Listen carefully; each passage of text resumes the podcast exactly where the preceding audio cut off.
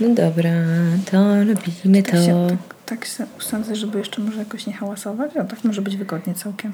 Tak dzisiaj będzie hałaśliwie. Pewnie tak. No. To już? Tak. Cześć. Czy już? Nie.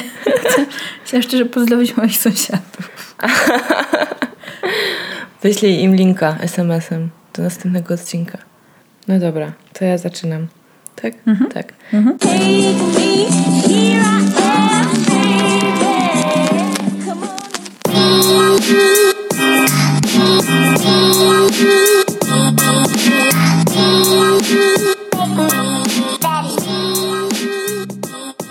Cześć, jestem Zosia. Cześć, ja jestem Ula. To jest nasz podcast. Halo, dziewczyny. O, nie idzie mi dzisiaj strasznie.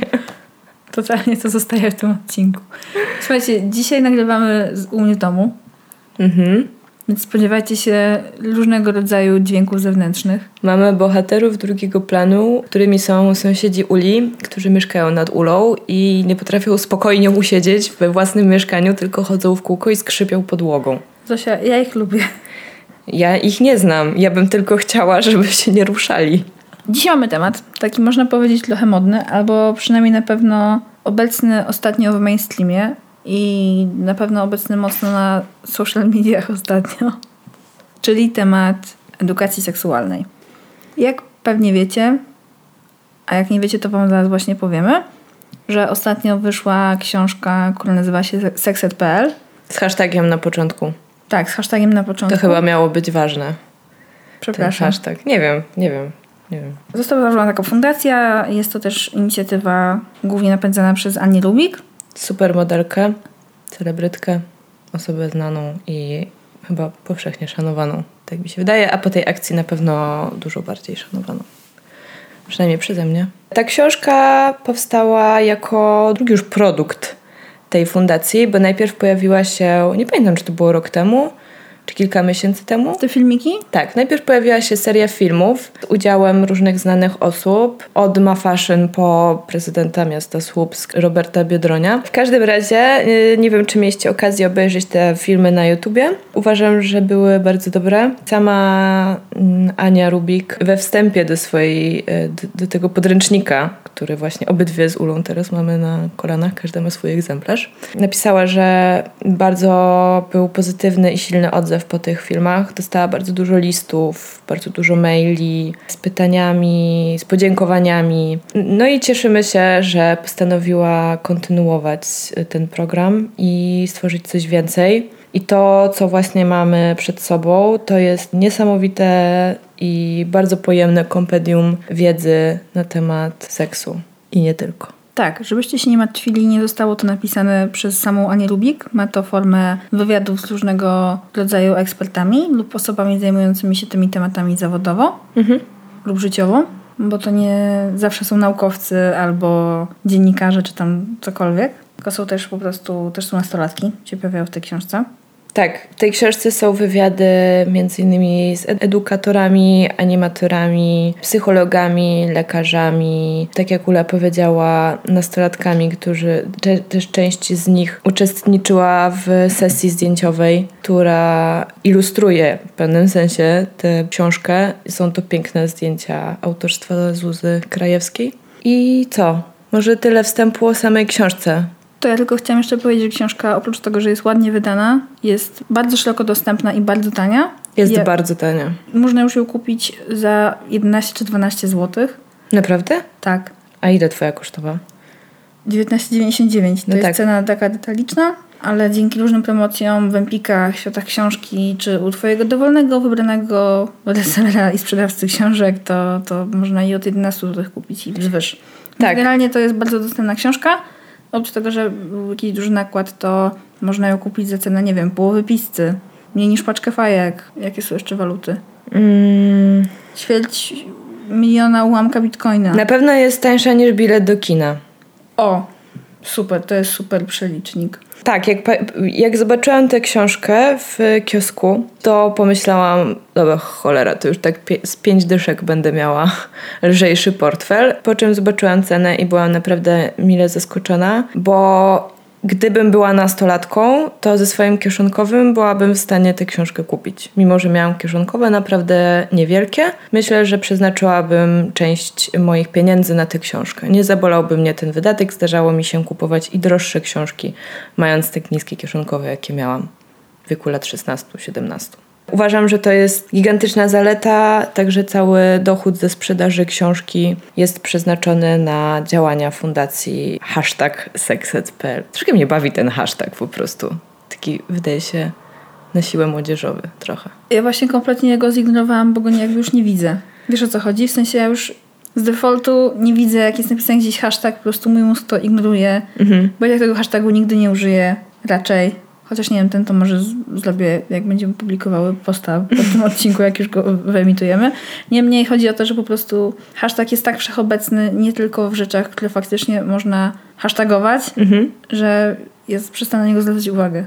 Tak, a a słyszałam, nie pamiętam już kto mi to powiedział, czy to był jakiś ekspert od social mediów, czy ekspert amator od social mediów, ale podobno hasztagi już są pase. Niemniej w ogóle to jest nieważne. Hashtag sexed.pl Super fundacja, super inicjatywa, która nas zainspirowała do tego, żeby porozmawiać, powspominać, podzielić się tym, jak wyglądała edukacja seksualna, kiedy my miałyśmy lat naście, jeśli w ogóle jakaś była. Jeśli się w ogóle za- wyglądała. to się zaraz okaże, czy w ogóle jakaś była i czego nam zabrakło. Zapowiadamy tylko, że dużo. I co, I co w tej książce dla nas też jest ważne, co nas zainspirowało, ucieszyło. Tak, co nas poruszyło i trochę na pewno dało napęd tej dyskusji, ale też może warto zaznaczyć, że to nie jest absolutnie żaden odcinek sponsorowany czy coś takiego. My to robimy z naszej własnej woli i ochoty. Jakby mamy tą książkę w rękach, bo oprócz jakby tej mocnej i dobrej reakcji na te filmiki, które były postawione przez tą fundację, no to w ogóle zmienił nam się trochę klimat polityczny. I mamy takie rzeczy, i żyjemy w takiej rzeczywistości, w której są czarne protesty, w której mamy marsze o bezpieczną aborcję. Tak, żyjemy w czasach, w których dosłownie parę tygodni temu został potwierdzony wyrok sądu w Poznaniu nad y, kościołem de facto, który jest zobligowany, aby wypłacić ofierze molestowania seksualnego milion złotych odszkodowania i dożywotnią rentę. Jest to zupełnie nowa sprawa w naszym kraju. I mamy wrażenie, że po prostu coraz częściej rzeczy, o których powinniśmy byli od dawna rozmawiać, wypływają na światło dzienne i dopiero zaczynamy głośno o nich mówić. Tak, to prawda, że w ostatnim czasie w końcu nadużycia seksualne i przestępstwa seksualne są piętnowane, są karane. Zaczynamy o nich mówić. To powoduje, że pojawiają się różnego rodzaju ruchy, w tym też ruch mitu, czy hashtag mitu, który też pamiętam, że mocnym echem się odbił w internecie, w tej części internetu, do której ja zaglądam. No i też rozmawiamy w sumie dokładnie w rocznicę rozpoczęcia tego ruchu. To był październik 2017 roku. Uważam, że to jest bardzo ważne i dobre to, co się dzieje teraz. Natomiast szkoda, że to się dzieje tak późno i wydaje nam się, że częściowo albo nawet w dużej mierze powodem tego jest brak rzetelnej edukacji seksualnej w szkołach, nie tylko w Polsce. Muszę przyznać, że nie wiem, jak to wygląda u naszych sąsiadów, na przykład w Czechach, czy na Słowacji, czy na Ukrainie. Nie mam pojęcia, czy tam jest edukacja seksualna w szkołach, czy jest rzetelna, czy jest oparta na religii, tak jak u nas. Bardzo często niestety. Wiem tylko z mediów, jak to wygląda w Polsce. Nie mogę też jakby opierać się na tym, co się działo, kiedy ja byłam w liceum, bo to było już dłuższy czas temu. No dobra, I po tym wstępie po możemy tym, zacząć. po tym wstępie. Może na początek, jeszcze opierając się o książkę z wywiadami przeprowadzonymi przez Anię Rubik, Na rozgrzewkę. na rozgrzewkę. Powiemy, co z naszej perspektywy osób 28-letnich, czyli już dawno po szkole powszechnej, co nas najbardziej właśnie poruszyło. Które rozdziały, bo jest ich sporo i żaden nie został też po macoszemu potraktowany. Wszystkie są bardzo dogłębne i rzetelne. Użyłam tego słowa po raz trzeci. Ale to nic. I każda z nas wybrała sobie kilka z nich. Jako pierwszy, i to obydwie chyba sobie zapisałyśmy, to jest rozdział, który nazwałyśmy sobie roboczo tęczowym rozdziałem, ponieważ jest to rozdział o orientacji seksualnej. Tak, o tożsamości seksualnej, dochodzeniu do niej, zrozumieniu jej i gdzie szukać pomocy, jeżeli tego zrozumienia się nie dostanie. Zgadza się. Poruszył mnie ten rozdział, ponieważ sama mam paru znajomych, którzy są homoseksualistami. Nie pokazywali swojej orientacji seksualnej, kiedy byliśmy w liceum. Z przyczyn zupełnie jakby ich własnych, osobistych i nie będę się w ogóle w to zagłębiać, bo to też nie jest moja sprawa. Natomiast kiedy już po latach od zakończenia szkoły te osoby dokonały tak zwanego coming outu, myślałam dużo o tym, jak bardzo musiało być im ciężko i jak bardzo źle musiały się czuć, tak naprawdę na, na co dzień przybierając jakąś maskę i ukrywając swoją tożsamość w pewnym sensie, swoją orientację seksualną. I nie chodzi mi o to, że człowiek czuje się wolny, kiedy może epatować seksem i na każdym kroku pokazywać, jakie są jego preferencje, bo to jest coś, co właśnie u heteroseksualnych osób się na maksa dzieje i jest szkodliwe i złe. Ale chodzi mi o to, że mam wrażenie, że te osoby czuły, że muszą się ukrywać. Myślę, że mogły bać się po prostu konsekwencji tego, co będzie, kiedy przestaną. Dokładnie. I... Myślę, że środowisko szkolne w gimnazjum czy w liceum ogólnie jest bardzo ciężkim środowiskiem dla wszystkich. Myślę, że większość osób mocno przeżywa szkołę w taki czy w inny sposób, bo to jest okres, kiedy dojrzewasz, to już samo w sobie jest turbo ciężkie. A jak jeszcze masz być odrzucony przez rówieśników tylko z powodu po prostu niezrozumienia albo homofobii, transfobii czy czegokolwiek, no to, no to jest jeszcze gorsze. Musicie też e, pamiętać, że kiedy ja i Ula dorastałyśmy, to dostęp do sieci nie był tak ogólny, jak jest teraz. Nie było internetu w telefonie, nie było Instagrama, nie było Facebooka, było grono albo nasza klasa. Ale mm, to nie zakładał grona, żeby gadać o seksie. Chyba. Wydaje mi się, że nie. Wydaje mi się, że nie. Na pewno były jakieś fora internetowe dla różnych osób, które mogły szukać gdzieś pomocy poza swoim najbliższym otoczeniem. Możliwe, że ludzie szukali jakoś pomocy w sieci, ale wydaje mi się, że jakby wiedza o tym, kto ci może pomóc i jak, była dużo bardziej ograniczona niż jest teraz. Wydaje mi się, że ten, konkretnie ten rozdział powinien był pojawić się w naszych szkołach już wiele, wiele lat temu. Nawet jako odosobniona broszura, którą Tak. po prostu wydaje się uczniom na godzinie wychowawczej i przeprowadza się z nimi rozmowę na ten temat. W mojej szkole w ogóle żadnej, w której byłam, nie nigdy nie został poruszony taki temat. Nigdy nie zrobiono nic, żeby, chociaż podejrzewam, że większość pedagogów i nauczycieli zdaje sobie sprawę z tego, że w szkole są osoby homoseksualne.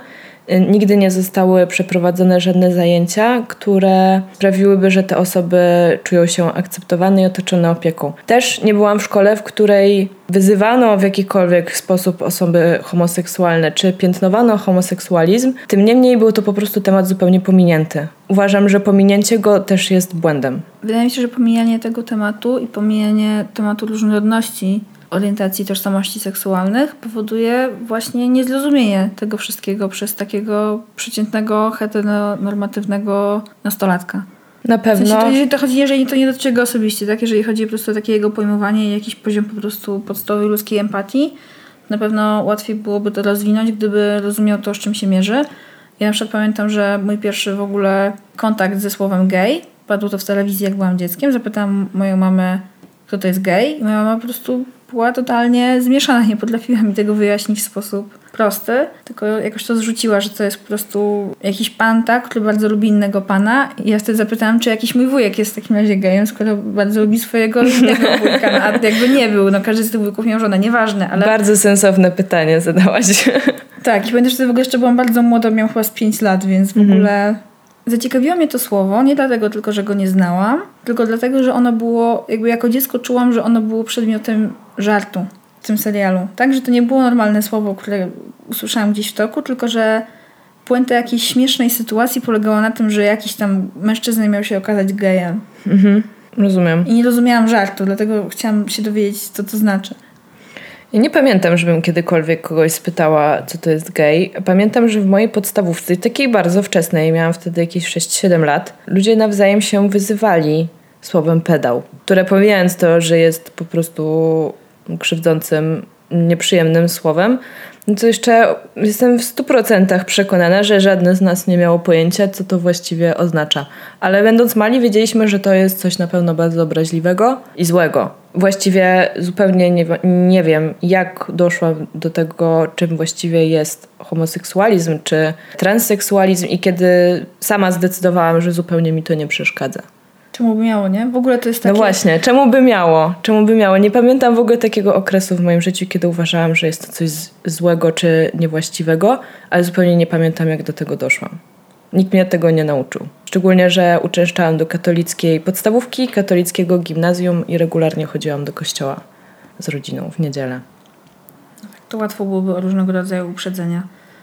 Wracając jeszcze na chwilę do tego rozdziału, mi się bardzo podobało to, że są tutaj, oprócz tego, że są jakby odpowiedzi na takie właśnie podstawowe pytania, ale bardzo skomplikowane tak naprawdę, dotyczące coming outu i tego na przykład w jakich sytuacjach to zrobić, to ja szanuję to, że ta książka wyszła troszeczkę poza samo słowo LGBT i była bardziej inkluzywna, jeżeli chodzi o wszystkie inne literki, które pojawiały się we wszystkich wariacjach po prostu tego skrótu. I bardzo mi się to podoba, bo mam wrażenie, że jak człowiek, ja przynajmniej tak miałam, że jak bardziej zgłębi temat, to czasami jest tak, że te cztery literki mogą nie wystarczyć po prostu.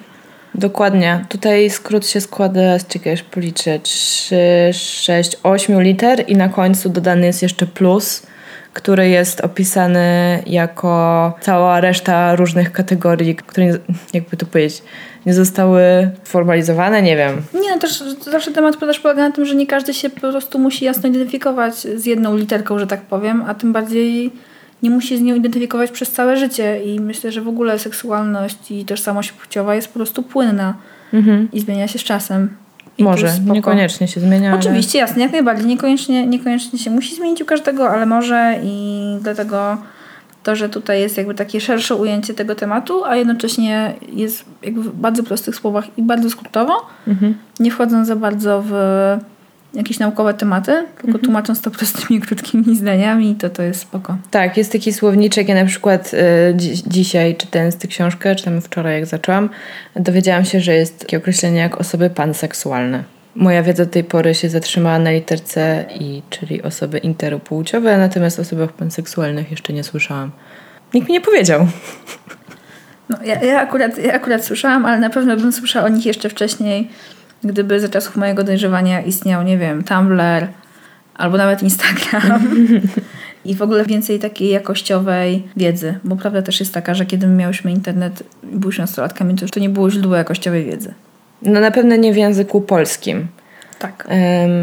Na pewno było tak, że szczególnie kiedy chciałam, czy w ogóle ktoś w moim wieku chciał używać internetu do nauki, to był bardzo, bardzo surowo przestrzegany przez nauczycieli i rodziców, aby porządnie zanalizować to, co się w internecie przeczyta, dlatego że może być tam masa błędów i niewłaściwych dat i nieprawidłowo zapisanych nazwisk i tak dalej, co oczywiście należy robić również teraz, tylko że po prostu wtedy tych e, informacji było mniej. Teraz, kiedy potrafisz, a większość młodych ludzi, wydaje mi się, potrafi prowadzić porządny research w internecie i wie, jak szukać informacji, to znajdzie dokładnie to, czego potrzebuje.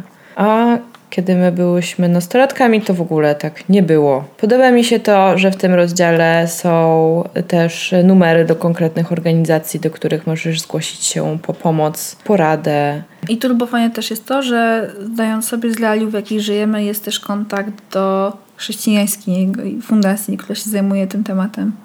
Pomocy dla osób LGBT. To mnie na zdziwiło. Wiara i tęcza. Tak, jest taka organizacja, która regularnie chodzi na Paradę Równości z dużym, fajnym banerem. I jest to na pewno bardzo duże wsparcie dla osób, które są wierzące. I wiadomo, że chodzi o katolików w dużej mierze, ale po prostu wiadomo, że Kościół katolicki nie akceptuje jakiegokolwiek odejścia od płci binarnej, jak to się mówi. Tak, tak. W ogóle to jest w ogóle też fajne w tej książce. Na samym chyba w pierwszym pytaniu się pojawia to, że tak naprawdę nie jesteśmy skazani na tą binarność i nawet jeżeli to nie jest dalej wytłumaczone w tej książce, to już może dla wielu osób stanowić taki punkt w ogóle styku z taką myślą Mhm.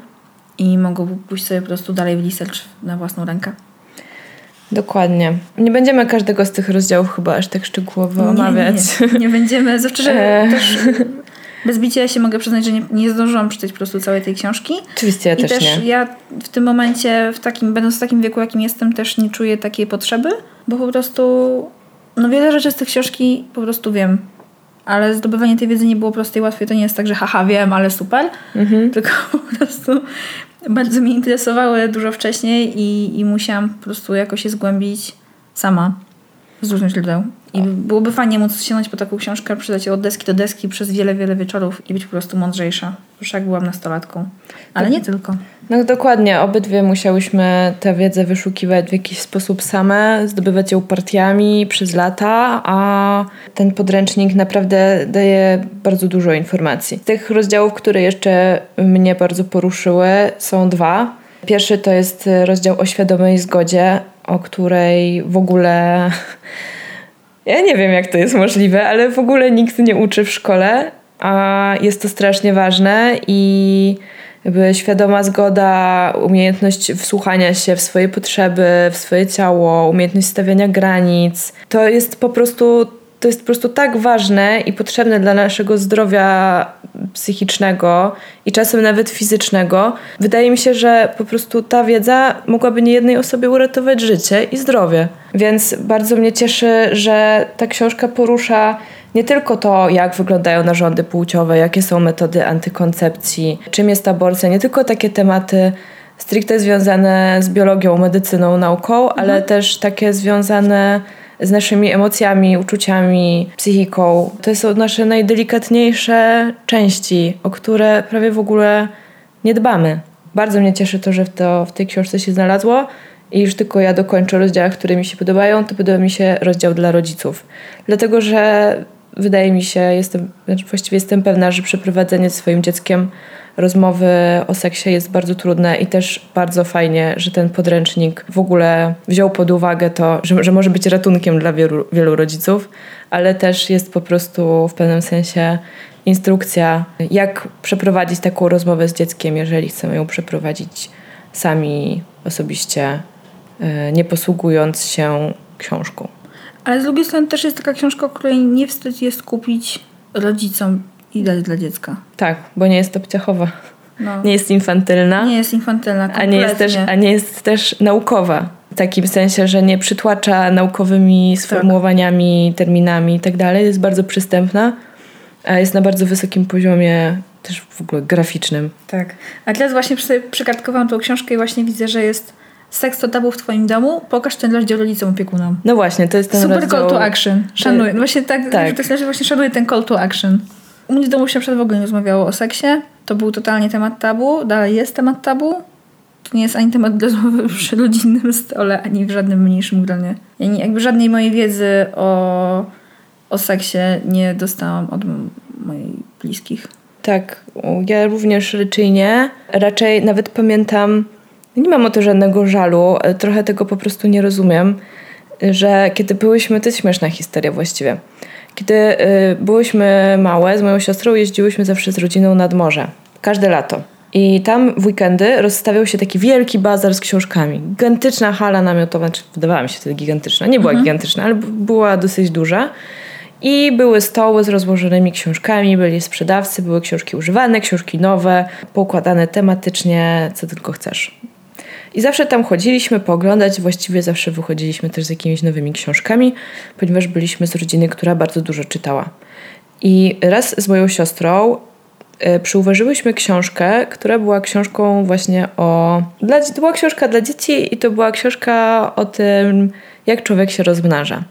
Była dosyć szczegółowo opisana, było dużo obrazków, ale była też historia. Była to historia rodziny, gdzie jest dwójka dzieci, mama, tata. Mama zachodzi w ciążę, dzieci się zastanawiają o co chodzi, no i tata postanawia wytłumaczyć i jakoś to się tam toczy. Nigdy nie przeczytałyśmy tej książki do końca, bo za każdym razem, kiedy moja mama widziała, że czytamy tę książkę, to zamykała ją i zabierała ją nam i odkładała i mówiła nam, że nie wolno nam tego czytać, bo to nie jest dla nas książka. To jak ta książka się znalazła u was w domu? Nie, była na tym bazarku. Ach, my chodziłyśmy na ten bazarek ją rozumiem, przeczytać. chodziłyście, okej, No. okej, przez całe wakacje po prostu w tym miejscu chciałyście Tak. ją dokończyć, bo wiedziałyście, że Ale nie z wami do domu. Nie wiem, jak ta książka się skończyła. W każdym razie, no to mniej więcej takie było podejście do seksu u mnie w domu. Czy do tematu. Że po prostu mm, nikt nie wiedział, jak to ugryźć i jak o tym porozmawiać. Swoją drogą myślę, że moja mama mogła spokojnie po prostu kupić nam tę książkę i w ten sposób mieć temat z głowy. Ale jednak jakaś część jej spowodowała, że tego nie zrobiła. Spowodowała, że y, nie pozwoliła nam po prostu zdobyć tę wiedzę. Nie, nie pamiętam, ile miałam wtedy lat, no może byłam na to trochę za mała. Nie wiem tego, ale ta książka była dla dzieci, naprawdę. Miała obrazki w ogóle. No, ja dostałam Duże litery. taką jedną książkę dla dzieci, tylko że dostałam książkę dla dzieci tam była kategoria wiekowa jasno zaznaczona, tam chyba od, nie wiem, 9 do 12 lat. Ja dostałam tą książkę od mojej, mojej mamy, kiedy już miałam na pewno 13 lub więcej. Więc jakby spoko. Oj, mamo. Gest, jest, kierunek, jest, był, kierunek był właściwy, niestety to już nie, nie był ten moment. I pamiętam moją rozmowę, jedną moją rozmowę po prostu o seksie, jaką moja mama postanowiła ze mną przeprowadzić. To jakby płynął z niej bardzo jasny przekaz. Jakby nie odpowiadała na żadne moje pytania, bo ja żadnych pytań wtedy już nie miałam, bo to już po prostu miałam wtedy, nie wiem, prawie 18 lat. I wszystkiego, od czego chciałam się dowiedzieć na tamten moment, już się w jakiś sposób dowiedziałam. Generalnie przekaz, jaki płynął z tej rozmowy, to było, że nie uprawiaj seksu do 25 roku życia. To jest o tyle ironiczne, że moja mama urodziła mnie mając 24 lat. Myślę, że właśnie dlatego ci wydała taką dyrektywę. Pewnie tak, niestety to było trochę nie w czasie, ale jakby szanuję to, że przynajmniej podjęła tego próbę, bo na pewno musiało to też bardzo dużo kosztować. Na pewno. To musi być super dziwne, gadanie z twoim dzieckiem o seksie. Kiedy dalej jednak w twoich oczach to jest twoje dziecko. I myślę, że dużo rodziców ma problem z widzeniem swoich dzieci jako niezależnych, dojrzewających albo dorosłych jednostek. Myślę, że tak i podejrzewam, że gdybym miała sama dzieci, też nie wiedziałabym, jak to zrobić. Myślę, że wtedy po prostu wysłałabym swoje dziecko na warsztaty do konkretnej organizacji, która się tym zajmuje, albo mając taką książkę, po prostu bym mu lub jej wręczyła ten podręcznik, mówiąc: Nie umiem sama z tobą o tym pogadać, ale tu jest wszystko, co powinnaś wiedzieć, a gdybyś miała jakieś pytania, to możemy zawsze o tym porozmawiać. Tak, to Ale to jestem, in, in, wiesz, Idealna matko idealna ja Idealna z jakiejś Zofia. bardzo odległej przyszłości albo w ogóle innej rzeczywistości. z innego, Zofia z innego wymiaru. Zofia, która ma dzieci, która planuje je mieć. Ale to prawda, że właśnie ta książka myślę, że może pozwolić pokonać taką barierę wstydu. Bo dziecko też jest, w sensie dziecko nastolatek musi się strasznie wstydzić, kiedy rozmawia o tym z rodzicami. To nie jest nic przyjemnego, to jest krępujące dla każdej ze stron. Tak, zresztą mnie bardzo dziwią takie historie, kiedy ktoś mówi u nas w domu temat seksu nie był tematem tabu, rozmawialiśmy o tym swobodnie.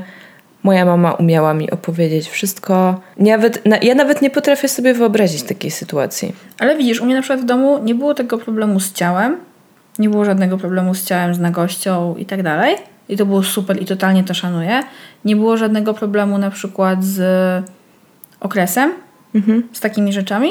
Tylko jakby seks był tym jednym tematem, który faktycznie był po prostu niedotykalny. No i u mnie tak samo. No.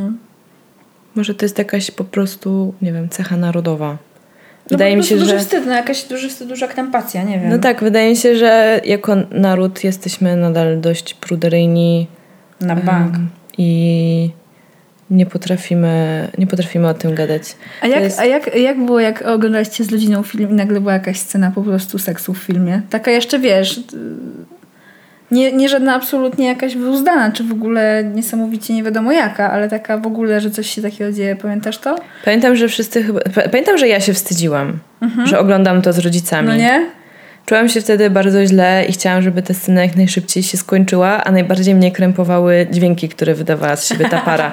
Nie obraz, tylko dźwięki. Szczególnie jeśli wiesz, oglądasz głośno film Te wszystkie jęki. i nagle te, i nagle te jęki i mlaski rozlegają się w salonie, to wtedy starałam się po prostu patrzeć y, martwym wzrokiem w telewizor z poker face'em, nie pokazywać, że w ogóle mnie to interesuje, nie pokazywać, że mnie to krępuje i nie patrzeć prostu za wszelką cenę, nie spojrzeć na moich starych. No tak. ja zawsze pamiętam, że zdarzyło się myślę mojej mamie parę zmienić kanał, ale ogólnie właśnie też było takie zastyganie po prostu i te sekundy się wydłużały i wydłużały. Piekło. I ta scena trwała i trwała i się nie mogła skończyć. A potem oni zawsze budzą się w łóżku, mają po prostu tą kołdrę naciągniętą po prostu po linii ramion i dekoltu. Strasznie mnie w ogóle, potem jak już dorosłam, to zastanawiało mnie, kto do cholery uprawia seks pod kołdrą. Że jest tak gorąco i niewygodnie. Z marszluchy może, nie wiem. Ja jestem zmarzluchem. No to może masz dobre cardio, nie wiem. No nie wiem, w każdym razie mm, to tak. Nie ma to nic wspólnego z rzeczywistością. No ale nic. Ula, które jeszcze rozdziały poza tym pięknym, tęczowym? Nie wiem, powiem ci, że, że, że właśnie jeszcze mm, zatrzymałam się jeszcze na chwilę na tym temacie tych rodziców, bo sobie zaczęłam jeszcze to czytać i chciałam na chwilę do zgody, bo moim zdaniem za szybko przez to przeszłyśmy, a to totalnie trzeba się w to wgłębić. O masturbacji. Jak rodzice przełapał ci na masturbacji i żeby wyjaśnić dzieciom, że to nie jest nic złego i nie powodować wstydu, ani nie wyśmiewać, ani się też nie stresować i że to jest turbo ważne. I pomyślałam, Boże, jaki świat byłby piękny, gdyby po prostu nie było z tym problemu. Nie wyobrażam sobie tego też. Ja, ja pamiętam jakieś moje pierwsze doświadczenia z masturbacją, które, na które zostałam przyłapana jako dziecko i to było, jakby zaszczepiło to we mnie niesamowite pokłady wstydu. Mhm. Jakby nie dość, że ogólnie jakby to jest wstydliwy właśnie temat w społeczeństwie, to pamiętam, że jeszcze to było dla mnie takim dużym ciężarem, z którym musiałam sobie poradzić. Potem jakoś, sama, też bez wiedzy. No właśnie, szczególnie masturbacja dziewcząt jest jakoś spychana na dalszy plan, jako coś, co się nie dzieje. Chociaż jestem, znaczy, no już od wielu lat jednak jest czasopismo Wysokie Obcasy i to się zmieniło, ale pamiętam, że jeszcze jak byłam dużo młodsza, to nigdy nie rozmawiałam z moimi koleżankami o masturbacji. Przenigdy. Ja zaczęłam tu rozmawiać z koleżankami dopiero z jedną czy z dwiema faktycznie jeszcze pod koniec liceum, ale to były takie totalne wyjątkowe przypadki. Znajdowałyśmy na tych samych falach i w ogóle obydwie byłyśmy jakoś zainteresowane tematem i miałyśmy jakieś doświadczenia, ale tak, żeby to się stało takim normalnym tematem do rozmowy, to dopiero w drugiej połowie studiów, bym tak powiedziała. Że faktycznie wchodzimy, czy większość moich koleżanek weszła na jakiś tam poziom i otwartości, szczerości i właśnie takiego przełamania się też z tym, żeby o tym gadać. A na przykład nie dalej niż przedwczoraj widziałam się z moimi trzema koleżankami, z którymi mam dobre relacje, ale nie, są, nie jesteśmy super blisko ze sobą i właśnie gadałyśmy na ten temat. No proszę. I to było super. I w ogóle otwartość, z, jakim, z jaką rozmawiałyśmy, otwartość, z jaką jedna zwłaszcza z koleżanek zadawała nam pytania, to było tak zajebiste, to było w ogóle tak świeże, tak super i tak potrzebne, mam, mam wrażenie, że bardzo mi to poprawiło humor. Ale W ogóle tak. sama, sama rozmowa, że coś takiego zaistniało, że to była bezpieczna, fajna przestrzeń, gdzie Mhm. mogliśmy o tym pogadać, gdzie ona ewidentnie mogła z nami o tym pogadać i też się przełamała. Jakby wysłuchała nas, jeszcze powiedziała, że zaczęła zmieniać swoją percepcję po tym. Mhm. Było, byłoby wspaniale, gdyby y, nastolatki miały możliwość takiej otwartości i spokoju. I właśnie braku wstydu. Tak, Bo no. t- nie ma się czego wstydzić. No to też się wiadomo, jeszcze pewnie wiąże z łamaniem prywatności przez rodziców w jakiś sposób często. Takie jakieś najazdy powiedzmy sobie, czy jakieś takie wpadki w tym temacie.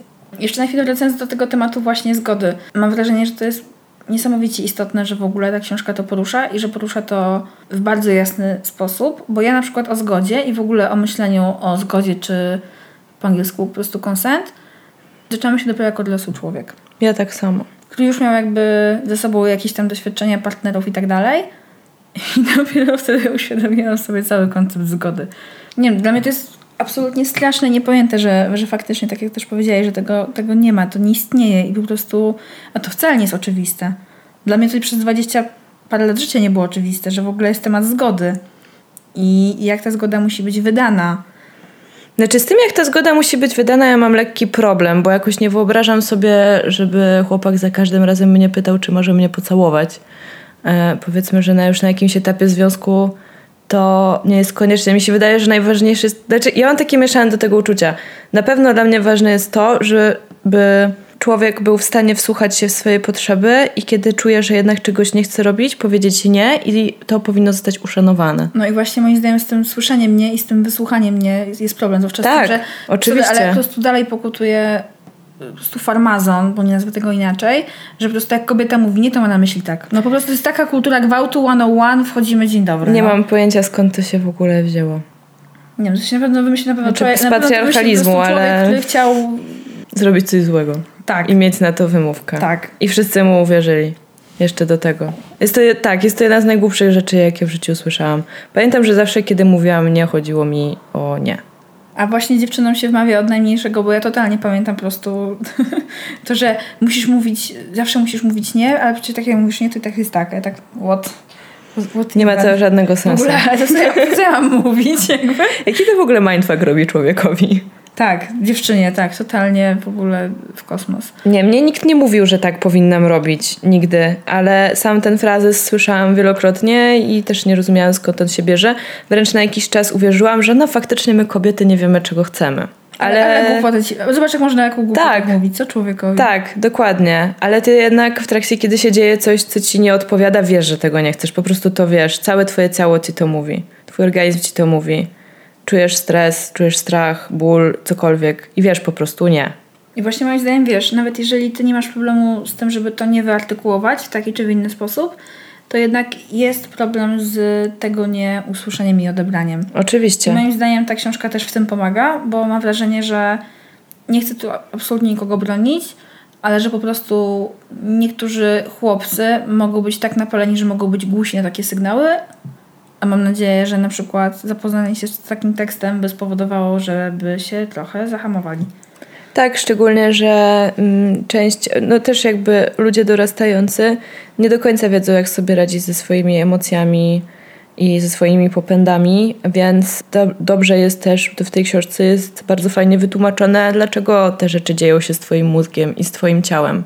Myślę, że ta wiedza też pozwala człowiekowi po prostu wsłuchać się w to i zapanować nad sobą. Co więcej, e, jest rozdział skierowany właściwie w 100% do chłopaków. Są jakieś, z tego co pamiętam, informacje o tym, co zrobić z nadmiarem agresji, którą odczuwasz. Jakby też możesz nie chcieć wcale tego odczuwać, nie umiesz sobie z tym poradzić. Też są miejsca, w, których możesz, w których możesz znaleźć pomoc i nauczyć się panować nad sobą, nad swoimi emocjami, popędami, agresją i tak dalej. To jest super. Jeżeli też chodzi o chłopaków, to tam też był taki, kojarzę, fragment wywiadu, że chłopaki muszą liczyć się z mitem, że chłopak zawsze musi mieć ochotę na seks. A musi być gotowy, a jak nie, nie jest gotowy, to przynajmniej musi mieć tę ochotę. I nie, wcale tak nie jest. I mi się wydaje, że też jest bardzo to obciążające dla chłopaków, dla mężczyzn, dla nastolatków w dowolnym wieku. Dla, dla mężczyzn i też fajnie, że coś takiego się też pojawia. Na pewno, bo to jest po prostu tak, jakbyś miała być, wiesz, w wiecznej gotowości do zdania jakiegoś egzaminu. Ja nigdy nie jestem gotowa do żadnego Że to właśnie też jakby zrzuca na barki coś w stylu odpowiedzialności, nie odpowiedzialności, jakiegoś straszliwego ciężaru. Jakiegoś straszliwego też, może się pojawić też straszliwe poczucie winy i wstydu, że tak wcale nie masz. To musi być strasznie trudne. Bardzo mi się podoba w tej książce to, że traktuje na równo i chłopaków, i dziewczyny i opowiada o problemach jednej i drugiej strony, bo mam wrażenie, że często problemy chłopców są pomijane w tego typu rozmowach, dlatego że po prostu dziewczynom się staje więcej krzywd i więcej się o tym rozmawia. To prawda, gdyby było też inny rodzaj uwagi y, przykładany chłopcom. od- Przy wychowaniu chłopców. Tak, to by nie było tylu problemów z krzywdami dziejącymi się dokładnie, kobietom. dokładnie tak. Dokładnie tak. Dlatego właśnie też podoba mi się jeszcze w tym rozdziale o zgodzie, że jest poruszany temat tego, że ta zgoda musi być aktywna. Mhm. Bo mam wrażenie, że to jest po prostu kluczowy jej aspekt, żeby słuchać tego, żeby po prostu ta zgoda musi być aktywna, czyli po prostu nie możesz się zamknąć, zacisnąć, przeczekać, bo to Mhm. jest po prostu najgorsze, co możesz zrobić w takiej sytuacji. Tak, i jest tam też super rada dla osób, które nie, na przykład są w związku z kimś, kto jest młodszy albo w pewnym sensie niższy rangą czy słabszy. To jest wyczuwalne. Ludzie na ogół sami to wiedzą. Też rada dla takiej osoby, załóżmy właśnie starszej, żeby to ona była bardziej jakby wy- wyciągała dłoń w stronę tej młodszej, zadawała jej pytania, potwierdzała to, czy poprosiła prosiła ją o potwierdzenie, czy czujesz się dobrze, czy jest ci teraz dobrze, czy to, co robię, ci się podoba, czy chcesz, żebym przestał. Jakby też taka empatia dla swojego partnera, partnerki bądź osoby, z którą właśnie inicjujesz seks, czy y, jakiekolwiek inne, nie wiem, pieszczoty, pocałunki. To jest bardzo fajne, bo niektórzy po prostu nawet nie zdają sobie sprawy z tego, że mogą komuś zrobić krzywdę. Że ktoś może czegoś nie chcieć, ale boi się o tym powiedzieć. Więc ta uważność na drugą osobę, to, że w ogóle to, że to jest tutaj powiedziane, jest y, niesamowita. No bo mi na przykład to nie przyszło do głowy, jak byłam nastolatką. Nie, W absolutnie ogóle też rozmowa, nie. rozmowa w trakcie aktu o tym, że po prostu coś, cokolwiek. Pozytywnie, negatywnego w ogóle, jak byłam nastolatką, w ogóle, w ogóle mi to nie przychodzi do głowy. I Ja bardzo bym chciała, żeby przyszło. Nie, że miałam jakieś złe doświadczenie, tylko po prostu myślę, że rzeczy były prostsze i lepsze. No ja co więcej czułam się za wszystko w 100% odpowiedzialna. Bardzo mi się podoba też tutaj w rozdziale o antykoncepcji to, że za wizyty lekarskie oraz środki antykoncepcyjne partnerzy powinni płacić porówno. To jest w ogóle coś, co Ja wcale bardzo- się nie dzieje. Ta, ta prawda, ale ja na przykład zawsze akurat tutaj nie miałam wstydu i bardzo mocno to egzekwowałam. No i słusznie, ja na przykład nie. I zawsze sama finansowałam tego typu sprawy. E, Nawet jakby nie z niczyjej złej woli, po prostu nie przyszło mi do głowy, że to nie jest tylko moja sprawa. Naprawdę. Jestem pod tak dobrym wrażeniem tej książki i jest mi tak przykro, że musiałyśmy obydwie tak trochę w bólach i na żywca dochodzić do pewnych rzeczy. I jakby sam rozdział o zgodzie jest, moim zdaniem, jakby ta wiedza i ta świadomość jest obca wielu dorosłym kobietom i mężczyznom. I dlatego ta książka jest nie tylko dla ludzi bardzo młodych. Tak Dokładnie. naprawdę jest dla wszystkich. Jeżeli chodzi o jeszcze jakiś inny rozdział, którego jeszcze nie poruszyłyśmy, a który mi się spodobał przyciągnął przede wszystkim moją uwagę, to jest rozdział o przyjemności. Bo mam wrażenie, że już na pewno, ja akurat miałam jakieś lekcje edukacji seksualnej w szkole, które oczywiście były lekcjami wychowania do życia w rodzinie. Bo wiadomo, że tylko rodzina może funkcjonować jako jednostka społeczna i jakby nie ma seksu bez rodziny. rodziny Oczywiście, że nie. Wiadomo, jasna sprawa. A seks jest po to, żeby była rodzina. Tak, no to nie wyszło mi. I bardzo mi się podobało też takie ujęcie właśnie, bo ja przez bardzo długi czas i właśnie poszukiwania tych informacji, jak byłam dzieckiem, jak byłam nastolatką, jakby ten aspekt przyjemności zawsze gdzieś był, ale nie był tak mocno w mojej głowie podkreślony, nie był tak bardzo ważny, że zawsze ważniejsze było na przykład dobre zabezpieczenie się przed niechcianą ciążą, przed chorobami, albo ważne było to, żeby to miejsce było na przykład y, bezpieczne, tak? Albo żeby nikt nam nie przeszkadzał, a w ogóle ten aspekt przyjemności często po prostu, jakby to była taka ogromna logistyka. Ale przepraszam, że ci przerwę. Właśnie od początku, od początku, już od bardzo młodego wieku przejawiałaś po prostu cechy dobrego organizatora wydarzenia. Przepraszam, że to mówię. Nie no, ja tak, ja, ja bardzo dobrze pamiętam po prostu, jak do tego podchodziłam. No tak, no totalnie po prostu byłam przygotowana, no. Wiedziałam, że po prostu nie chcę i nie mogę sobie pozwolić na, na wpadkę, no, jakąkolwiek. Bo po prostu, no bo nie, nie chcę, nie jestem po prostu w stanie z tym dealować, nie jestem w stanie sobie z tym poradzić. Gdybym ja zaszła w ciąży jako nastolatka lub jako młoda kobieta, ja bym sobie nie była w stanie z tym poradzić. I o tym wiedziałam, dlatego po prostu chciałam powziąć każdy możliwy krok, żeby do tego nie doszło. Jasne. Bardzo dobrze, że to zrobiłaś. Niemniej właśnie ten rozdział przyjemności bardzo mi się podoba, bo mam wrażenie, że to jest coś, o czym można łatwo zapomnieć i też fajnie, że się po prostu pojawi, po prostu łatwo zapomnieć takiej edukacji seksualnej. Nie w życiu, tylko że już w edukacji seksualnej łatwo o tym zapomnieć, bo jest tyle ważnych tematów, a moim zdaniem ten element jest tak samo ważny. Mhm. Po prostu. To, Totalnie że się nie mówi otwarcie zgadzam. i to o tym, że to, że przyjemność to nie jest tylko seks z drugą osobą, tylko można mieć na różne sposoby i że warto jej szukać i że warto wiedzieć jak i co działa na nas, to jest po prostu boskie. Dokładnie tak. Jeszcze tak na poziomie informacyjnym, oprócz tego, że mamy właśnie całą masę kontaktów, gdzie można się zgłosić, jeżeli czegoś nie jesteśmy pewni lub potrzebujemy pomocy, bardzo fajnie są potraktowane tematy związane z metodami antykoncepcji oraz właśnie z zapobieganiem niechcianej ciąży. To jest mocno informacyjne, takie bardzo w pigułce, haha, Ha, ha, ha. wiedza w pigułce. E, Super są zdjęcia, są takie wszystkie informacje związane w jednym miejscu, jakieś tam mity powiedzmy sobie obalone. Absolutnie nie ma niczego o płukaniu, niczego Coca-Colą. Więc to jest super. I myślę, że to też są takie fajne rozdziały, bo tego takiej wiedzy nigdy dość. Dokładnie. Ja nadal wiedzę na ten temat jeszcze całkiem niedawno szukałam po prostu w internecie. Na stronach typu, nie wiem, znany lekarz.pl czy jakieś porady. No naprawdę po prostu pamiętam, że kiedy pierwszy raz zaczęłam brać tabletki antykoncepcyjne, to nawet nie wiedziałam, czy one już działają. A ponieważ byłam bardzo dociekliwa, uważam, że ulotka wcale nie mówi mi wszystkiego, a z jakiegoś powodu nie spytałam o to lekarza, bo zawsze starałam się jak najszybciej wyjść i zapomnieć o tej wizycie, to pytałam moich koleżanek. Serio? Jakby byłam już naprawdę dosyć dorosła. Także super jest to, że tutaj jest dużo informacji takich właśnie skró- skróconych, ale Też jest chyba informacja właśnie, że lekarz, praktycznych. Że lekarz nie ma ci prawa odmówić wydania recepty na antykoncepcję. Tak jest. To jest ważna wiedza, nie dajcie się ogłupić. w Mhm. życiu nastoletnim, tudzież dorosłym, kiedy tego potrzebujecie. I to jest właśnie fajne, że ta wiedza jest w takim bardzo prostym, przydatnym sosie podana i super. Dlatego można na pewno łatwo, łatwo też w taki łatwy sposób wrócić akurat do tych tematów, do tych Mhm. zakresów związanych z tą antykoncepcją.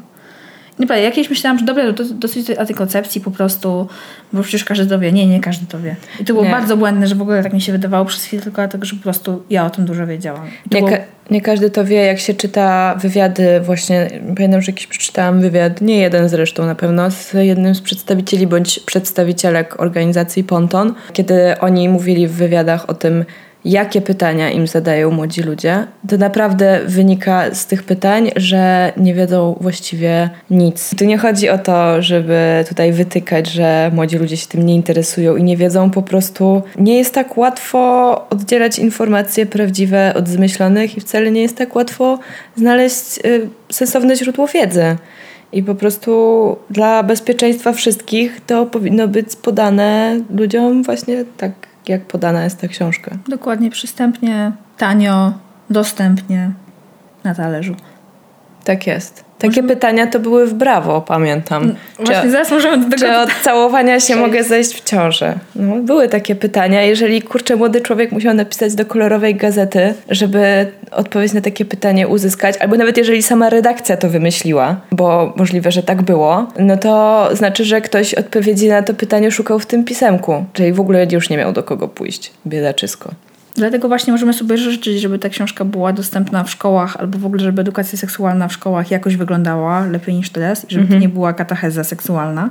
Tak, w ogóle z jakiej, z jakiej paki ksiądz prowadzi wychowanie do życia w rodzinie? Jakby on miał najwięcej do powiedzenia o tym, jak do cholery się wychowuje człowieka, Słuchaj, to jest w ogóle dla mnie nie do pojęcia. ja jestem pewna, że większość księdzy ma większe pojęcie o tym, jak się Niż ja? wychowuje dziecko.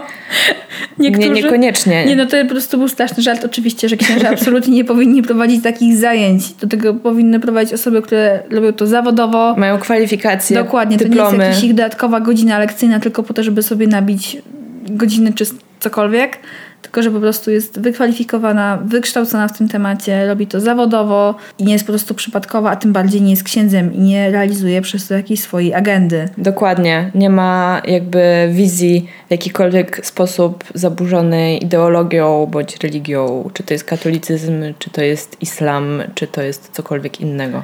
I tak płynnie przechodząc do naszych własnych doświadczeń i na chwilę kończąc tą książką, to był akurat plus mojej szkoły. Ja miałam szkołę, gdzie było dużo opcji religii, ponieważ w Białymstoku nie było takiego... Domin... Znaczy była oczywiście dominacja katolików, ale w mojej szkole były dzieci nie tylko katolickie.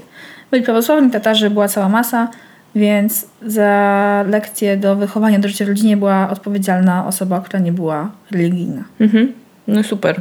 To jest rzadkość. Było super, dodatkowo to była samotna matka. Mhm. Jakby to ja wiedziałam, bo to była po prostu nauczycielka, która uczyła nas historii WOS-u i bardzo solidnie do tego tematu poszło, podeszła. Na tyle, na ile pozwalały jej po prostu restrykcje prowadzone y, przez szkołę i pewnie przez ówczesny MEN. I bardzo się starała przekazać nam naprawdę jakąś po prostu podstawę wiedzy. Łącznie z tym, że mieliśmy faktycznie te typowe banany i kondomy na zajęciach i uważam, że to było super. Bo myślę, że wtedy większość z nas, jak mieliśmy tam po 14 lat, no to pewnie większość z pierwsza zobaczyła coś takiego na oczy. Mhm. Nie wiem, czy jakby wynieśli z tego, jak to się nakłada, ale mam nadzieję, że tak. Bo w mojej klasie na przykład nie było żadnej niechcianej ciąży. No to jest duży sukces tej nauczycielki w takim razie. To Na była jej pewno. na pewno osobista ambicja. Mhm. I też to, że ona po prostu bardzo chciała dla nas dobrze i pamiętam, że ona w ogóle walczyła o to, żeby móc z nami zrobić takie zajęcia. Jasne. I Super. prowadziła je chyba, nie wiem, pół roku albo rok. Ale no bardzo dobrze to pamiętam, bo wszyscy wtedy pamiętam, że w ogóle nie siedzieliśmy w ławkach i nie było to mówione ex cathedra, tylko przesuwaliśmy wszystkie ławki pod okna i siadaliśmy w kółku. Mhm. No, świetny pedagog, krótko mówiąc. A dla odmiany w liceum, czyli faktycznie w czasie, kiedy myślę, że większość osób w mojej klasie miała jakieś tam doświadczenia seksualne albo inicjację seksualną, to nie było żadnych zajęć w tym temacie, ani żadnego absolutnie wsparcia, bo byłam właśnie w bardzo konserwatywnej szkole. No widzisz, ja chodziłam do katolickiej podstawówki, do katolickiego gimnazjum, później do państwowego liceum. I w żadnej z tych szkół nie miałam nawet pół zajęć na temat edukacji seksualnej. Miałam raz rekolekcje w szkole katolickiej. To były rekolekcje wyjazdowe. Pojechaliśmy na pięć chyba dni w górę i tam mieliśmy zajęcia z najróżniejszymi ludźmi. Pamiętam, że w dużej mierze były to zajęcia z osobami religijnymi bądź zakonnikami, bo te zajęcia prowadził zakon dominikański, z którym E, Moje gimnazjum współpracowało na stałe, ci ludzie uczyli też u nas w szkole. I pamiętam, że te rekolekcje były no, no, po prostu takim zacięciu mocno katolickim. Natomiast były one prowadzone w grupach i te grupy były podzielone nie tylko, tam były wymieszane ze sobą różne klasy, ale też osobno zajęcia miały dziewczyny i osobno mieli chłopcy. I trochę inaczej z chłopakami pewnie rozmawiano, i trochę inaczej z nami. Na pewno miałyśmy jedne zajęcia z jakimiś takimi dosyć ciekawymi kobitkami, które przeprowadzały z nami zajęcia o emocjach różnych i pokazywały, jak te emocje możemy wyrażać. Pamiętam, że to było bardzo fajne. Brzmi spoko. to było tak. Pamiętam, że musiałyśmy nazywać różne emocje, a potem jakby pokazywać je ciałem i mimiką. Jak, jakby jak sobie te emocje wyobrażamy. Natomiast generalnie to były jedyne tego typu, y, tego typu zajęcia i nie pamiętam, żebym za dużo z nich wyciągnęła. A na pewno niewiele jakiejś takiej wiedzy, powiedzmy, praktycznej. A Y, mieliście no, watykańską ruletkę? Robiliście kalendarzyk nie, w szkole? nie. Ja robiłam właśnie w liceum na katechezie, co było tak, tak żenujące. Nie, właśnie to, to do czego dążę, to że mimo, mimo, że chodziłam do katolickich szkół, to żadna z tych szkół mnie nie indoktrynowała. Nie pamiętam, żebym w którejkolwiek z tych szkół dowiedziała się, że na przykład e, aborcja to zabijanie dzieci, albo żeby właśnie ktoś mnie nakłaniał do naturalnych metod antykoncepcji. Po prostu nie było tematu w ogóle. Czasem, znaczy nie wiem, czy, brak, czy, czy lepszy jest, chyba lepszy jest brak e, takich zajęć w ogóle niż e, złe zajęcia na ten temat. Na pewno. Są mniej szkodliwe. Em, chociaż złe zajęcia na ten Brak. temat też czasem po prostu powodują jakąś dyskusję w szkole i skargi rodziców i tak dalej. To też jakby czasem się zdarza. No myślę. właśnie, u mnie w liceum pamiętam, jak mieliśmy nagle podczas katechezy, nie wiem, tam dzień, dzień tam czy kilka dni wcześniej, bo miałam bardzo dużo religii w liceum nie mogłam się z niej wypisać Mhm. do 18 roku życia. Bo to można było zrobić tylko ze zgodą rodzica i opiekuna, a ja mam urodziny pod koniec roku, więc miałam po prostu najgorszej sytuacji. I pamiętam, przyszliśmy do trzeciej klasy liceum i nagle z naszych zajęć religii po prostu zniknęła połowa klasy, bo już mogli się wypisać. No to było super dla nich, gorzej dla mnie. Niemniej zostałam w tej grupie, która miała zajęcia, ja, moja przyjaciółka akurat i mój ówczesny chłopak. I pamiętam, że kiedy mieliśmy właśnie nagle podczas katechezy temat właśnie prowadzenia kalendarzyka i zaczęła nam nasza katechetka o tym mówić i jakby zaczęła to tłumaczyć i to w ogóle było tak, że po prostu było to bez uprzedzenia, bez właśnie naszej jakiejkolwiek zgody, czy my w ogóle chcemy z nią o tym gadać, podczas lekcji katechezy, więc na nielegalu, no to po prostu jeszcze robiła to totalnie głupio. W sensie w ogóle tego nie robiła zgodnie z tymi zasadami. O czym na przykład ja wiedziałam, więc mogłam jej powiedzieć. Wytknąć Tak, jej mogłam jej to wytknąć. braki. Mogłam jej wytknąć te braki, a właśnie mój wczesny chłopak zaczął się z nią w ogóle kłócić podczas tych lekcji, że to nie jest miejsce ani czas, żeby ona o tym po prostu mówiła, że ma prowadzić katechezę, albo otwieramy teraz, nie wiem, Biblię i czy tam zeszyty i, i, i spoko robimy to, albo po prostu sorry, no to opanuj się kobieto. I faktycznie na te zajęcia musiała przerwać w którymś momencie. Także to było skuteczne, ale nie przerwała ich, póki nie kazała nam po prostu rozrysowywać tego i po prostu zgadywać na podstawie jakichś jej tam arbitralnych rzeczy. No przecież nikt sobie nie zmierzy temperatury pochwy podczas zajęć w liceum, no błagam. No nie. By the way, y, te metody związane z kalendarzykiem małżeńskim, czy ta naturalna metoda antykoncepcji w ogóle jest nieskuteczna w przypadku młodych bardzo osób, dlatego że cykl jest jeszcze bardzo nie- Nieregularny. nieregularny. Oczywiście, że tak. I jakby nie należy się mm, sugerować. Liczenie dni tutaj nic nam nie pomoże. Wiesz, niechciane ciąże zwiększają ryzyko ślubów kościelnych, więc można cisnąć, no. Wszystkie dzieci są super w oczach kościoła katolickiego. Tak, no a zwłaszcza, że ta pani katechetka też jakby sama nie korzystała z tych metod antykoncepcji, których nas, uczyła, bo ona bardzo intensywnie starała się o dzieci. Mhm.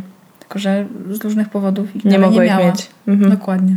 No to smutna historia. No to Tak naprawdę. więcej takich rzeczy, ale nie musimy się nad nimi teraz rozwodzić. No więc. No, to y, jak w szkole nie miałaś tych wszystkich rzeczy, tak. to skąd w ogóle brałaś wiedzę? No właśnie, ja, swo- ja swoją wiedzę jakoś bardzo, bardzo szczątkowo zbierałam latami i właściwie mogę powiedzieć, że zbieram ją nadal. Pierwsze chyba Jakieś takie strzępki wiedzy to przyszły od znajomych, ale ciężko to w ogóle nazwać wiedzą. Raczej świadomość tego, że istnieje coś takiego jak seks i że dzieci nie biorą się z próżni. A potem pomog- pomogły mi bardzo te wszystkie gazety, których z kolei moja mama nie bardzo chciała, żebym ja czytała i nie pozwalała mi ich kupować, więc pożyczałam je od koleżanek. Typu Dziewczyna, Twister, jakieś takie tytuły. Dlatego, że mimo, że to były w dużej mierze gazety wypełnione głupotami, to raz na jakiś czas trafiała się tam jakaś informacja, która dotyczyła właśnie życia seksualnego, seksualności, biologii, która była podana w jakiś taki lekki, przystępny sposób, albo właśnie, tak jak mówiłam wcześniej o tych y, pytaniach w brawo, ludzie pisali teksty do redakcji, redakcja odpisywała właśnie doradzając lepiej lub gorzej. No nie jest to żadne sensowne źródło wiedzy, bo cholera wie, kto tam pisze te odpowiedzi i Starzyści. i kto pisze, i kto pisze te artykuły, ale tak, takie źródło wiedzy po prostu posiadałam. Pamiętam, jak z koleżankami po prostu płakałyśmy ze śmiechu na jakiejś zielonej szkole. Dokładnie pamiętam, że czasopismo to był Twister i w Twisterze było opowiadanie Dzień z życia penisa i to był faktycznie dzień opisany z perspektywy penisa. I myśmy się z tego potwornie, potwornie śmiały. Uważałyśmy, że jest to idiotyczne i trzeba przyznać, że było. Natomiast mimo wszystko całkiem obrazowo i plastycznie opisywało, czym jest penis i co się z nim dzieje w ciągu dnia w różnych sytuacjach. Więc jakiś walor edukacyjny te gazety, te gazety jednak miały i przemycały to w bardzo dziwny i nie wprost sposób. A cała reszta wiedzy to było to, ile udało mi się dowiedzieć od koleżanek, już później w liceum ewentualnie. No i to, do czego miałam dostęp w sieci, która się w tempie błyskawicznym, jak wszyscy wiemy, rozwijała. I nadal korzystam z sieci, jak czegoś nie wiem. Jak dobrze pewnie wszyscy wiecie, żeby umówić się do lekarza i dowiedzieć się, co się z tobą dzieje, albo zadać jakieś pytanie, trzeba czekać często tygodniami. Jakby brak jakiegoś takiego, jakie, nie wiem, jakiejś takiej podstawowej wiedzy, która nie została mi przekazana w okresie dojrzewania, jest dla mnie nadal dosyć sporym kłopotem, bo nadal sama muszę chodzić i pytać i sprawdzać. Po prostu zamiast sięgnąć do jakiejś tam kopalni swojej pamięci i wyciągnąć jakąś informację. No, także chyba tak to wyglądało. Także ta edukacja seksualna się odbywała skokami, jak to już wcześniej mówiłam, na żywca, metodą prób i na szczęście rzadko błędów. Jejku, No. no. co brzmiało tak groźnie. No nie, no po prostu No tak. tak. samo jak ty, zawsze byłam bardzo ostrożna i absolutnie nie wyobrażałam sobie siebie w wieku nastu lat, nie wiem, 19 lat czy 20 paru z małym dzieckiem. To w ogóle nie był mój plan na życie. Nawet nie uwzględniałam tego w swoich planach. Tak jak mówię, więcej prób niż błędów. To przypomniało mi, że dobrze tam jeszcze w tej książce jest temat o aborcji. Właśnie, Jest. bardzo fajnie. Propsuję to. Bo na przykład dla mnie to było też w którymś momencie problem, Mhm. że nie miałam informacji.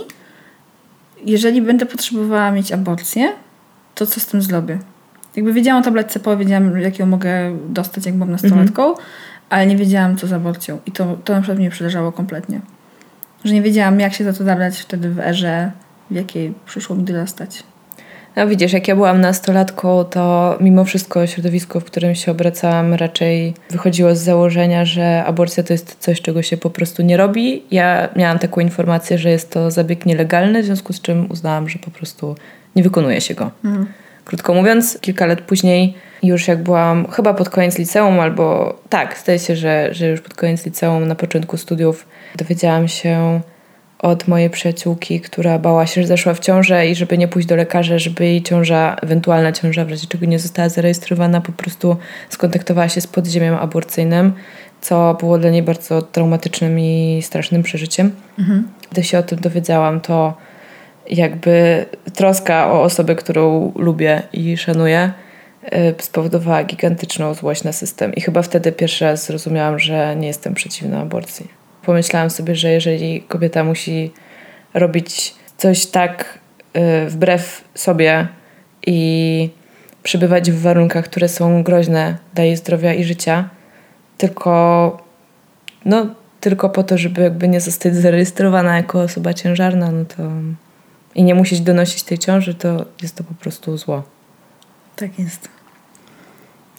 taka edukacja seksualna, dokładnie jej brak w latach 2003 2009 6 lat w niewiedzy właściwie więcej no ale mówię o tym okresie takim powiedzmy od początku gimnazjum do końca liceum No to był taki okres u mnie, gdzie ciężko było wtedy zdobywać wiedzę. Miałam wprawdzie dostęp do prawo. Nawet pamiętam, jak ten dostęp uzyskałam. Któregoś dnia byłam z moją mamą na wakacjach w górach i w jakimś busiku, którym jechałyśmy z jednego miejsca do drugiego, usiadłyśmy na samym końcu mhm. tegoż busika i tam ktoś zostawił to Bravo Girl. mm. Ale ja generalnie pochłaniałam jakie plakaty były w środku pamiętasz? magazyny. Nie, ale pa- pamiętam, jakie plakaty miałam w końcu na ścianach z tego Bravo. Niekoniecznie z tego numeru. sorry trend Nie szkodzi. Plakaty były ważne Ja w ogóle pochłaniałam całą masę książek i czasopism. Moja mama musiała wydawać jakieś niesamowite ilości swojego budżetu domowego na zapewnienie mi rozrywki mhm. w postaci podawania treści do czytania. I pamiętam, że moja mama jakby wzięła tą gazetę do ręki, zweryfikowała, tam patrzyła mi przez dla mnie i uznała, że chyba jest spokój, od tamtego momentu zaczęłam co tydzień kupować. Więc ja to wychodziło co tydzień? mam wrażenie, że Bravo Girl wychodziło co tydzień. Ja cię, ile ja tego nie przeczytałam w I swoim to był, taki, życiu. to był taki przełomowy moment, kiedy ja jeszcze miałam Kaczor Donalda i Bravo Girl na półce obok siebie. Wow, no rzeczywiście, rzeczywiście przełom. Tak, miałam giganty i miałam Bravo Girl obok. I do tego oczywiście miałam tu książkę, o której już wam mówiłam troszeczkę wcześniej. Ale u mnie w ogóle szukanie wiedzy na temat seksu, bo to jeszcze nie nazwać tego nie mogę edukacją seksualną, odbyło się bardzo wcześnie, bo ja po prostu miałam turbo duży pęd do wiedzy i chciałam też, jak usłyszałam o czymś takim, co się nazywa seks, to ja po prostu już chciałam wszystko o tym wiedzieć. A wszystko, co było dla mnie wtedy dostępne, to były w szkolnej bibliotece jakieś, nie wiem, encyklopedie albo takie mocno biologiczne ujęcia tego tematu. Więc oczywiście wszystko, co mogłam legalnie wziąć albo podkreślić i przeczytać w bibliotece, bo nikt mnie tam nie kontrolował, to, to robiłam. Jakby, Sprytna Ula. Byłaś jak Harry Potter w dziale ksiąg zakazanych. tak, tylko nie było takiego ryzyka. No. Książka nie mogła cię ugryźć. No dobra, sorry. Absolutnie pamiętam, ja uwielbiam swoje wklęty, dawaj je dalej. Absolutnie pamiętam, gdzie te książki stały. Stały z takim szkłem i faktycznie trzeba było trochę pokombinować, żeby tam się dostać, ale ja wyciągałam jedną po drugiej. W sensie jedną czytałam, oddawałam, tam wkładałam to samo miejsce, delikatnie zamykałam tą szafkę i tak, i tak to trwało przez kilka tygodni na pewno, aż to przeczytałam i strasznie czułam po tym mądrzejsza. W sensie jasne, wiedziałam jak wyglądają organy rozrodcze, no ale to mi nie dawało tej wiedzy, co to, co to jest tak naprawdę dalej. To właśnie było tylko reprodukcji. I nie wiedziałam, co dalej mogę z tym zrobić, więc po prostu szukałam tych książek jeszcze więcej i więcej. I w telewizjach czasami się zdarzyło po prostu, jak jakieś były treści zakazane, typu, nie wiem, jakiś y, seks infolinia albo porno, to też to po prostu starałam się ukradkiem zobaczyć, żeby może to bardziej skumać. I w ogóle mi te światy do siebie nie pasowały. Mhm. To, to, co czytam w tych biologiczno-encyklopedycznych książkach, a to, co widzę z telewizji. W ogóle, Aha. jak to może być o tym samym? Super obserwacja. ja mam taki w ogóle Jak to może być o tym samym? Bo to w ogóle jakby w ogóle o czym innym. I faktycznie tak z czasem, właśnie czytając coraz więcej, szukając coraz więcej i potem faktycznie posiłkując się tym głupim, jednak było głupim Bravo Girl, ale mimo wszystko to był odważny krok ze strony mojej mamy, że postanowiła mi to kupować, Mm, No, tak. to budowałam tą wiedzę. Mm, Rozmawiałam oczywiście też z innymi dziećmi, ale one najczęściej mówiły jakieś głupoty, więc w ogóle Heheszki były. to było, to było ciekawe, ale z drugiej strony tak się dowiedziałam, w sumie od dzieci się dowiedziałam, czym jest seks oralny, bo tego jakoś nie było w żadnej innej książce. Więc może jednak opłacało się rozmawiać. I faktycznie potem już w, pod koniec gimnazjum w liceum to trochę wchodził ten internet, ale też tak nie bardzo, bo też się bałam w ogóle korzystać z internetu w, poszukiwaniu takich treści, bo po prostu spóźniłam komputer ze, ze wszystkimi domownikami, to jest moją mamą. I, I nie chciałam po prostu tutaj dać się przyłapać na gorącym uczynku. Ale już w liceum był też większy dostęp. No i tu pojawiły się nowe biblioteki, więc jakby mogłam czytać tych książek więcej i więcej. I wtedy też się pojawiły jakieś takie, nie wiem, czy jakieś takie, wiesz, lemansidła, właśnie takie też z seksem i tak dalej, więc też to po prostu jakoś tam, jak coś znalazłam, to jedną czy dwie takie książki przeczytałam i po prostu jakby zbudowałam sobie ten taki pełniejszy obraz, tak? Zaczynając od tych po prostu dwóch dla mnie trochę wtedy przeciwstawnych tematów. Mhm. E, jakby zbudowałam sobie obraz tego, co jest pomiędzy tymi rzeczami.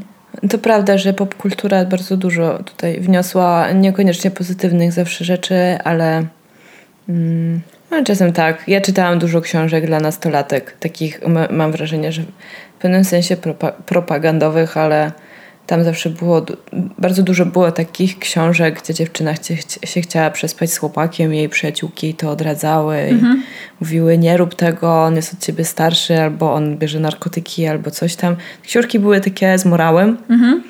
E, natomiast pojawiał się w ogóle ten moment wątpliwości, jaki podjąć wybór, co zrobić i mam wrażenie, że paradoksalnie to nie Kościół katolicki, ale te książki dla dziewcząt. Trochę mnie, Spostponowały. trochę, tak, trochę mnie, jakby to powiedzieć, poustawiały, no. Też pokazały pewne rzeczy. Nie były to polskie książki, absolutnie. Brytyjskie, amerykańskie. No i oczywiście moją bohaterką przez wiele lat była Britney Spears, która przecież była wieczną dziewicą do pewnego momentu. Do tego momentu już nie miała dwójki dzieci nagle. No, jeżeli wiesz, swój wizerunek budowała na tym, że jest dziewicą, No tak. to myślę, że to było po prostu wybawienie wielu amerykańskich rodziców. Przez jakiś czas. Dokładnie, do czasu. Ja mogę tylko dodać od siebie, że na pewno kluczową rolę w mojej edukacji seksualnej odgrywali dobrzy dla mnie partnerzy. Tak, Jakby nie, totalnie. nie każdy partner był dla mnie dobry, Mhm. ale jeżeli jakby trafisz na osobę, która jest dla ciebie dobra i komunikujecie się ze sobą i się nie boicie rozmawiać na temat seksu, czerpiecie z niego razem przyjemność, jesteście nim zainteresowani i go lubicie razem, to to jest po prostu super. I to jest też, to, to na pewno był dla mnie taki jeden związek, po prostu, który pozwolił mi się mocno w tym temacie rozwinąć. Mhm, mhm. Ja się z tobą totalnie zgadzam. Jak o tym myślałam dzisiaj jadąc do ciebie, to też pomyślałam, że w sumie właśnie ta... Mia miałam duże szczęście też po prostu spotkać ludzi, takich partnerów, którzy y, jakoś mnie w tej edukacji wsparli, nawet pewnie nie wiedząc, że mnie czegoś uczą. I właśnie też uczenie się od siebie nawzajem i w ogóle to jest, jakby jeżeli budujesz z taką osobą związek, no to jest po prostu też duży element budowania tego związku. Ale to mi na pewno dużo dało taki... No jednak w praktyce, oprócz tego, że miałam tą edukację mniej lub bardziej formalną, to po prostu ta praktyka i właśnie rozmowa i sprawdzanie siebie i sprawdzanie tego, co lubię, czego nie lubię i gdzie chcę pójść, a gdzie wiem, że nie chcę i jak mogę się zachować w takiej sytuacji, Mhm. to było dla mnie bardzo ważne. Znaczy myślę, że prędzej czy później każdy dopiero w ten sposób się tak naprawdę tego uczy i, i, i- dowiaduje o różnych rzeczach. Natomiast posiadanie tej, tej, tej bazy wiedzy i samoświadomości jest y, super istotne. Tak, jest bezcenne i nieodzowne. I właśnie dlatego, jak rozmawiałyśmy na temat dzisiejszego odcinka, na temat tej książki, to ty, Zosiu, właśnie powiedziałaś coś moim zdaniem bardzo mądrego. Czy możemy troszeczkę zakończyć ten odcinek? Możemy. Tak, dokładnie. Pamiętam, że jak o tym gadałyśmy, to musiałam sobie przypomnieć, które to było zdanie. bo Jestem taka, to, taka mądra. Ale tak, to, to, to do jakiego wniosku doszłam dzisiaj, to że w tej książce jest więcej wiedzy niż ma jakikolwiek dorosły człowiek, którego znam. I dlatego, mimo że część rozdziałów jest absolutnie dla osób bardzo młodych, takich, które dopiero zaczynają w ogóle interesować się seksem, chociaż nie wiem w jakim wieku to się zaczyna, już nie pamiętam tego, bardzo Nie, wcześnie. Było bardzo wcześnie, więc Bardzo wcześnie, ale w każdym razie jest tutaj bardzo dużo rozdziałów, które po prostu spokojnie mogłyby przeczytać osoby dorosłe i otworzyć szeroko oczy i powiedzieć: O, wow, naprawdę? nie wiedziałam tego wcześniej. Ja, ja znalazłam kilka takich rzeczy i jestem, jestem na maksa wdzięczna i szczęśliwa, że ta inicjatywa powstała, że to się dzieje. Mm, Jest szansa, że coś się po prostu zmieni i będzie lepiej, będzie bezpieczniej i zdrowiej i szczęśliwiej dzięki temu. Tak? Tak. Tak będzie, trzymam za to kciuki. Na maksa, na maksa trzymam I kciuki. ja będę pracowała nad tym, żeby tak było, no. Wszyscy będziemy nad tym pracować. E, jeszcze jedna rzecz, którą chciałam dodać, to bardzo mi się podoba i to też jakby obserwujemy, obserwując Was również na Instagramie, że jest e, masa fajnych kanałów, które są taką, jakby to powiedzieć, samopomocą nastoletnią, wydaje mi się. Nie tylko nastoletnią oczywiście, ale uważam, że jest to bardzo, bardzo fajne, że młodzi ludzie w sieci mogą bardzo łatwo znaleźć rówieśników, którzy, z którymi mogą porozmawiać, e, którym mogą wysłać wiadomość, z którymi mogą się spotkać.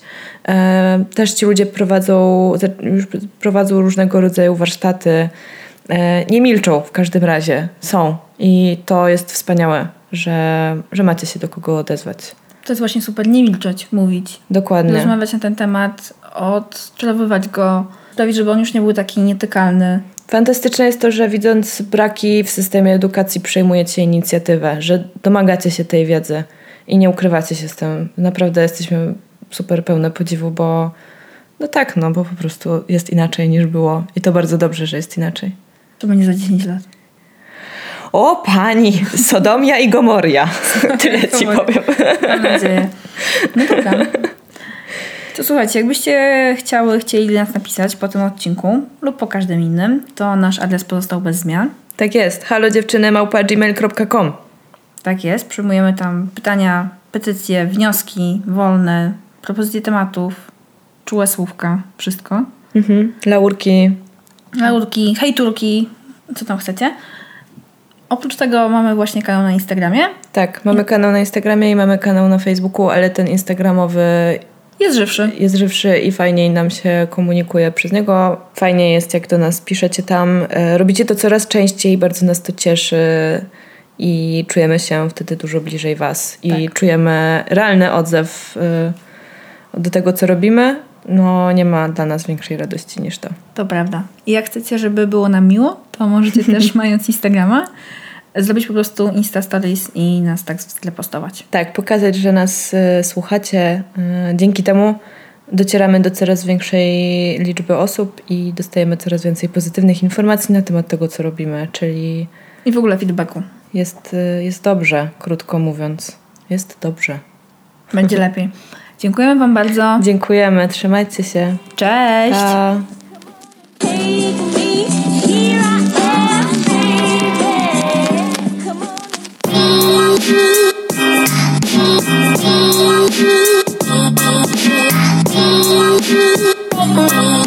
Bye.